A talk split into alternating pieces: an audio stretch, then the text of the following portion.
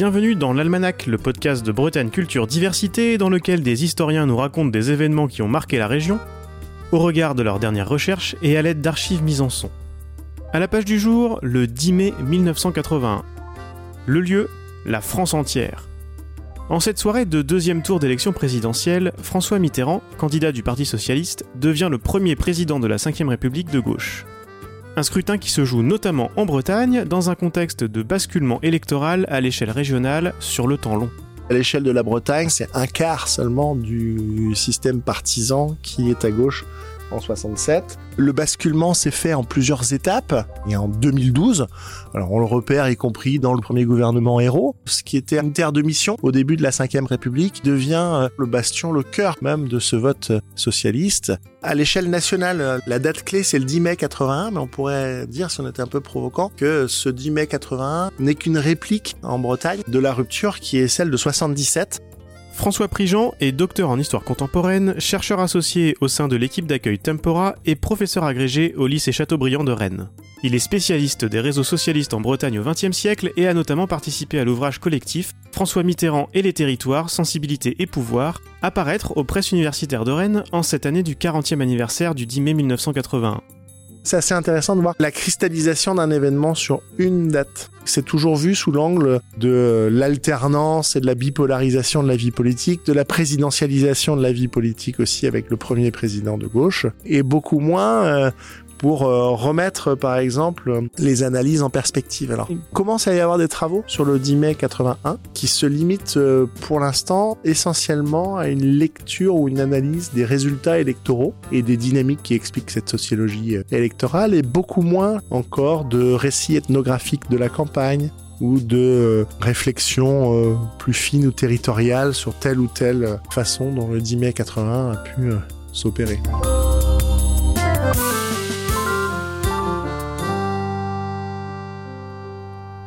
Dans cet épisode, vous allez nous raconter le versant breton de cette longue histoire électorale, mais avant toute chose, commençons par ce 10 mai 1981 à 20h.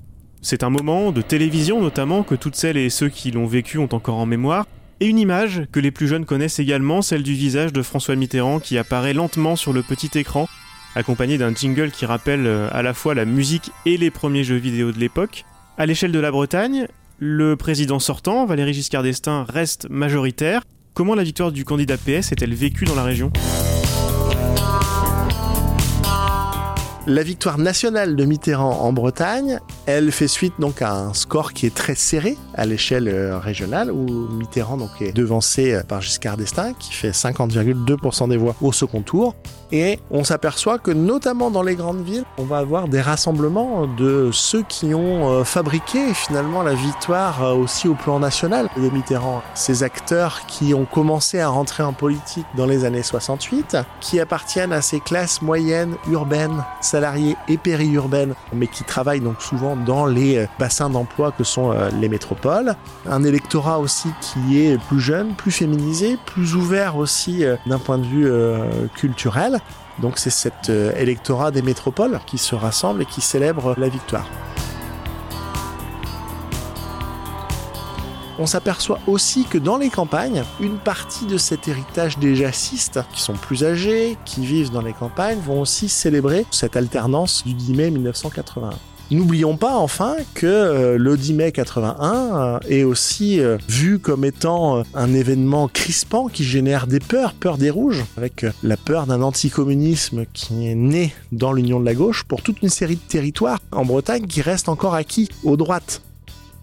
Des droites d'ailleurs extrêmement divisées, nous y reviendrons tout à l'heure. On trouve par exemple dans la presse morbillanaise la trace de bagarres entre couleurs d'affiches giscardiens et couleurs d'affiches chiraciens pendant la campagne présidentielle si on a des taches roses et rouges dans les très grandes villes, dans ce que Jean-Jacques Monnier appelle le sixième département breton, cet espace dans le centre-Bretagne qui s'est nourri du Front populaire jusqu'en 44, des engagements antifascistes et de la résistance, et dans les territoires qui étaient précocement attachés aux gauches laïques, je pense au Trégor euh, notamment et à une partie du Finistère Sud, la carte de la Bretagne reste encore largement bleue, dans le nord Finistère, hein, dans la partie est du Morbihan, dans la partie est de l'île-et-Vilaine, dans la partie est aussi de la Loire-Atlantique, où là, la victoire de Mitterrand n'est pas forcément vue comme un événement euh, très positif.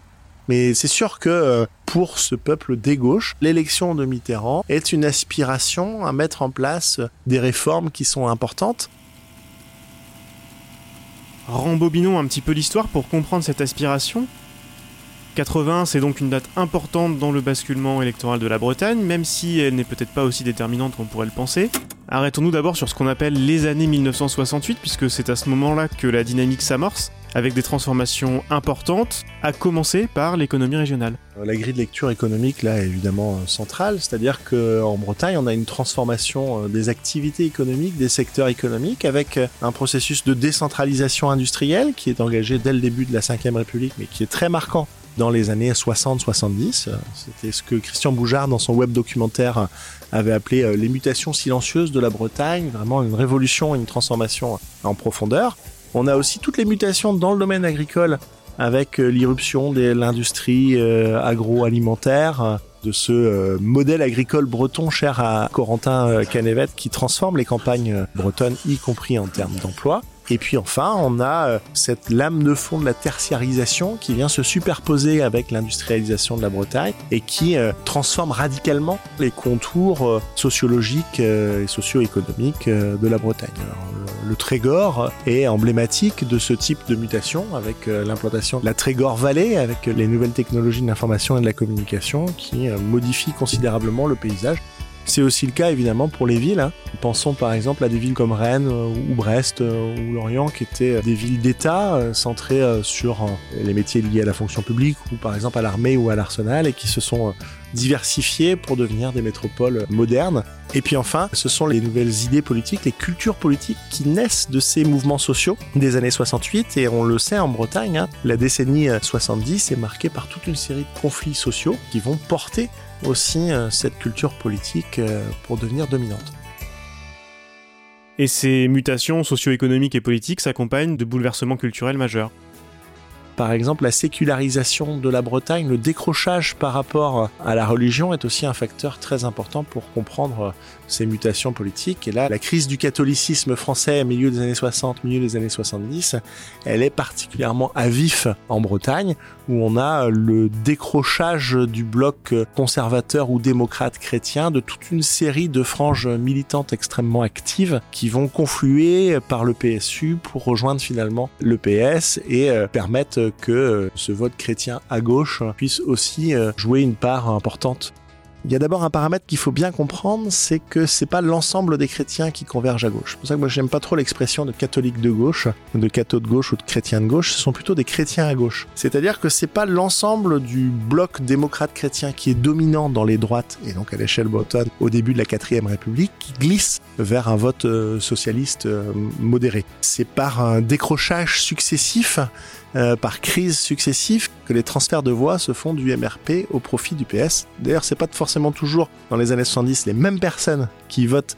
sur cet électorat. On a les transferts là qui ne sont pas des calques à proprement parler. Et donc, dans euh, les passerelles euh, qui activent ces transferts, on peut repérer la JOC, la JAC, la GEC, jeunesse ouvrière chrétienne, jeunesse agricole catholique, jeunesse étudiante également chrétienne, donc qui contribuent là à faire ces passages vers la gauche, ces glissements progressifs vers la gauche dans les années 60. On peut repérer notamment le poids là de la guerre d'Algérie qui a constitué euh, pour un certain nombre de responsables chrétiens une crise de conscience religieuse qui a précipité et déclenché euh, des prises d'engagement euh, militants et contribué cette génération à glisser vers la gauche.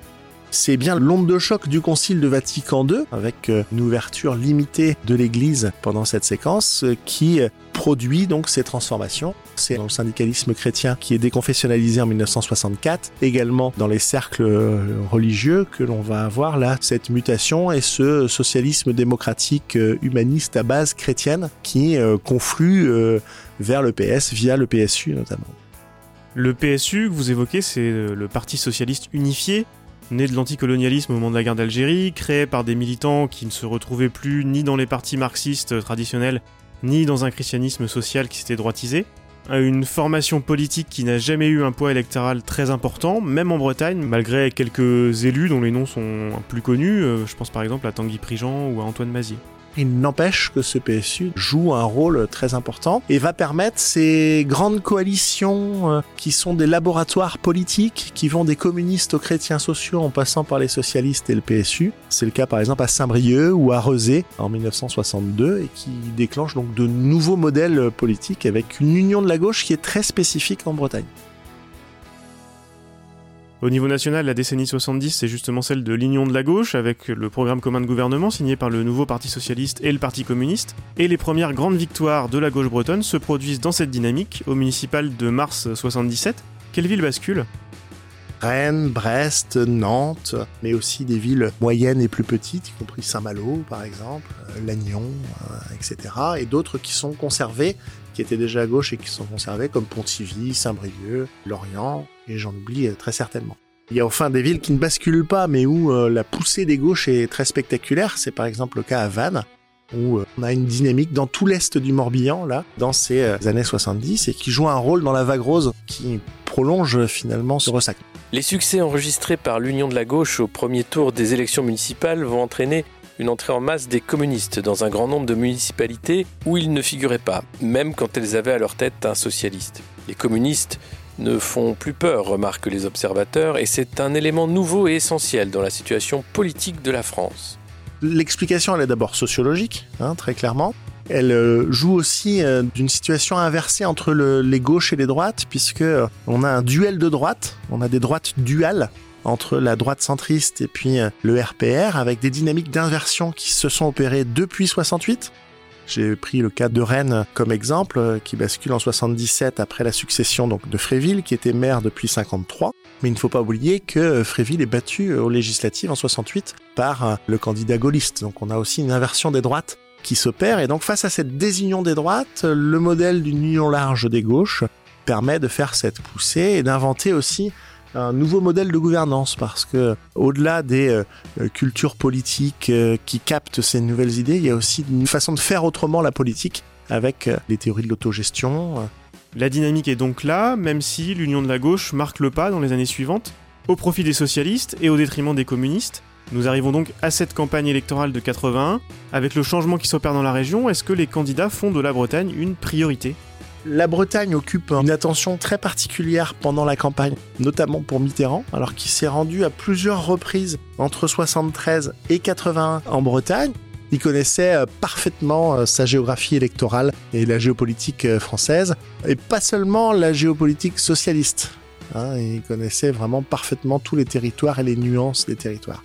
Et c'est vrai que euh, il est particulièrement conscient de l'importance de la Bretagne d'un point de vue électoral. C'est pour ça que toute une série de signaux sont envoyés euh, à destination de ces espaces-là. Mais c'est pas véritablement dans les meetings de 81 qu'on observe cela. C'est plutôt, notamment dans les élections législatives de 78, qui surviennent à un moment où il y a quelque chose d'important qui se passe en Bretagne, c'est la marée noire de la Moco et où la venue de Mitterrand sur la côte nord du Finistère va être particulièrement relayée dans une séquence où justement euh, l'émergence du vote à gauche, euh, même s'il n'est pas aussi poussé et ne permet pas la dynamique de bascule, est parfaitement repérée. Et du côté des droites, euh, l'UDF de Giscard d'Estaing et le RPR de Chirac, est-ce que l'importance de la Bretagne est aussi bien identifiée? Pour Giscard et pour euh, Chirac, les cibles sont un peu différentes. On a un RPR euh, qui est très ancré notamment dans le syndicalisme agricole. Et donc là, on va avoir un vote notamment dans le Finistère Nord pour euh, ce RPR des campagnes avec des députés qui sont extrêmement actifs au Parlement dans le groupe gaulliste. Pour Giscard, finalement, cette terre démocrate chrétienne lui échappe partiellement. Il vient tout de même faire campagne à Lorient le 23 avril, comme le rapporte la Liberté du Morbihan. J'ai choisi une ville d'opposition parce que je ne me contente pas de succès facile devant la foule de mes militants migrateurs. Je préfère rencontrer les Français chez eux et aujourd'hui même, j'ai visité deux villes d'opposition, Angers et Lorient, villes provisoirement d'opposition. Je ne suis pas le demandeur d'emploi de président. Et vous avez euh, des tensions assez vives là entre UDF et RPR, je l'ai dit avec euh, cependant une volonté de pouvoir euh, soutenir un certain nombre de poids lourds de l'UDF. Alors on a toute une série de ministres hein, sous Giscard hein, qui étaient euh, bretons et on crée à l'UDF. Je pense à des gens comme Guy Garmer dans le Finistère, Pierre Meignery évidemment aussi. Pour le RPR, on avait aussi des poids lourds hein, de la droite au niveau national. Donc finalement, la Bretagne n'est pas un territoire qui est étranger aux enjeux politiques nationaux, avec des figures du personnel politique breton qui occupent des responsabilités ministérielles. Au deuxième tour, en Bretagne comme ailleurs, les suffrages des autres candidats de gauche, malgré les désaccords, se reportent largement vers François Mitterrand. L'écart final au niveau national a fait dire que la dynamique bretonne a pu être la cause principale, voire même l'explication mathématique quasiment unique de l'arrivée du candidat PS à l'Élysée. Qu'en pensez-vous? Oui, alors c'est juste là, de ce point de vue-là, il y a, une dynamique qui est importante. Ce serait, ce serait excessif évidemment de considérer que c'est euh, seuls euh, ces basculements dans l'Ouest qui euh, expliquent ces mutations. Par contre, ce qui est sûr, c'est que les transferts de voix et les pertes de voix des droites au profit des gauches sont marquantes pour la région, mais jouent aussi un rôle important au niveau national. Le nombre de voix, par exemple, entre 74 et 81 pour euh, Mitterrand passe de 186 831 voix à 249 061 voix dans le Finistère, parce qu'au-delà des pourcentages, on a aussi ces nouveaux électeurs avec l'abaissement de la majorité électorale, et ça se répercute encore plus au niveau du troisième tour de l'élection présidentielle, donc une fois que Mitterrand dissout euh, l'Assemblée nationale, où euh, les dynamiques internes entre la gauche et la droite et au sein des gauches comme au sein des droites sont amplifiées. Alors on a vraiment là un phénomène amplificateur. On a souvent euh, tendance à considérer que c'est le, le, second tour qui amplifie finalement les dynamiques qui sont marquées au premier tour. Là, ça sera encore plus le cas avec ce troisième tour des élections législatives en juin, avec par exemple un grand chelem du Parti socialiste dans les côtes du Nord. Alors qu'en 78, vous avez un élu PC, François Lesourd, à Guingamp, et un élu socialiste seulement à Lannion, Pierre Jagoret. Les trois autres circonscriptions sont tenues par Dienesch du RPR, Benoît et Quepel à Lamballe et à Dinan, qui sont euh, à l'UDF et au CDS et qui sont donc des figures centristes euh, par excellence. En 81, Dolo à Saint-Brieuc, Jocelyn à Dinan, Didier Choix, récemment décédé à l'UDEAC, euh, Maurice Briand à Guingamp, Pierre Jagoret à on a là un grand chelem des côtes du Nord pour le vote socialiste et on s'aperçoit bien que la dynamique d'inversion par exemple à Guingamp fait que le PS passe devant le PC alors que dans la séquence précédente, François Lesourd avait fait basculer le canton au profit du Parti communiste en 76 à Guingamp, la mairie en 77 qui était tenue par Édouard Olivreau, centriste, qui passe donc dans une union de la gauche au profit des communistes avec François Lesourd en 77 et donc député en 78 sur la dynamique, la poussée de l'union de la gauche. Et là, en 81, on a une logique qui va être complètement inversée. L'arrivée de la gauche au pouvoir en 1980, alors le 10 mai mais encore plus lors des législatives, c'est aussi celle d'une nouvelle génération d'élus. C'est vrai sur la scène nationale et c'est particulièrement net en Bretagne.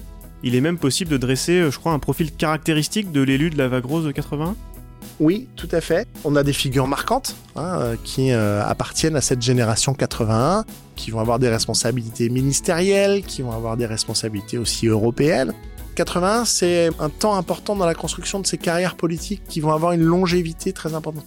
On a aussi une sociologie qui est très marquée chez les députés euh, de 81, avec euh, un poids, par exemple, des enseignants dans ce groupe parlementaire, alors qui est logique compte tenu euh, des engagements laïques, etc., dans, ces gauches, mais avec un début déjà de gentrification. On a plus d'universitaires que d'instituteurs, par exemple, et ce modèle de 81 chez les députés, ce sont des profs de collège et de lycée, hein, pour l'essentiel, qui sont euh, jeunes, c'est des quadras majoritairement, et qui vont donc incarner ce modèle-là.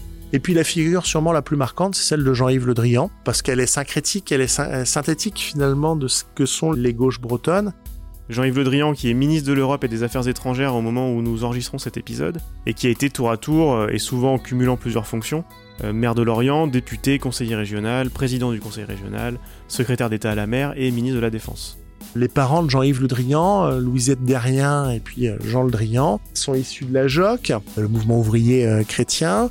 À la sortie de la guerre, ils militent au, mouvement de libération populaire, donc c'est vraiment des, des chrétiens sociaux qui vont être engagés dans la Confédération syndicale des familles, Louisette Derrien la mère de Jean-Yves Le Drian, elle est observatrice invitée au Concile de Vatican II parce qu'elle euh, fait partie euh, au sein de l'ACO là de ces militantes chrétiennes très actives avec une dimension d'ailleurs féministe dans le travail social. Jean Le Drian, le père de Jean-Yves Le Drian, premier adjoint du maire communiste euh, de Lanester, issu donc du milieu ouvrier. Jean-Yves Le Drian, lui, connaît une ascension sociale forte en devenant universitaire et agrégé d'histoire. Il rentre au PS dans la campagne de 74 et dans un PS qui est très marqué à l'Orient par la SFIO, euh, donc laïque, euh, syndicalement autour de FO, euh, très ancré sur, par exemple, la franc-maçonnerie, une culture ouvrière.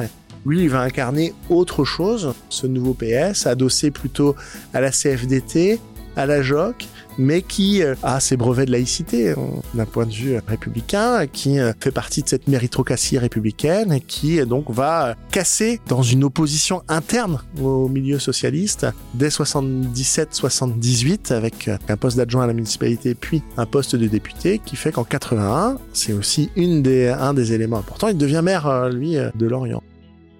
Pour terminer, j'aimerais qu'on évoque François Mitterrand, président de la République, donc, après ce 10 mai 80. Vous avez consacré un article passionnant à ses liens avec la Bretagne dans l'ouvrage que je citais en introduction. Il aurait pu naître en Bretagne, en 1916, puisque son père a quitté son poste à la gare de Quimper pour Jarnac quelques mois avant l'accouchement de sa femme. L'épouse de François Mitterrand, Danielle Gouze, avait, elle, en partie grandi à Dinan.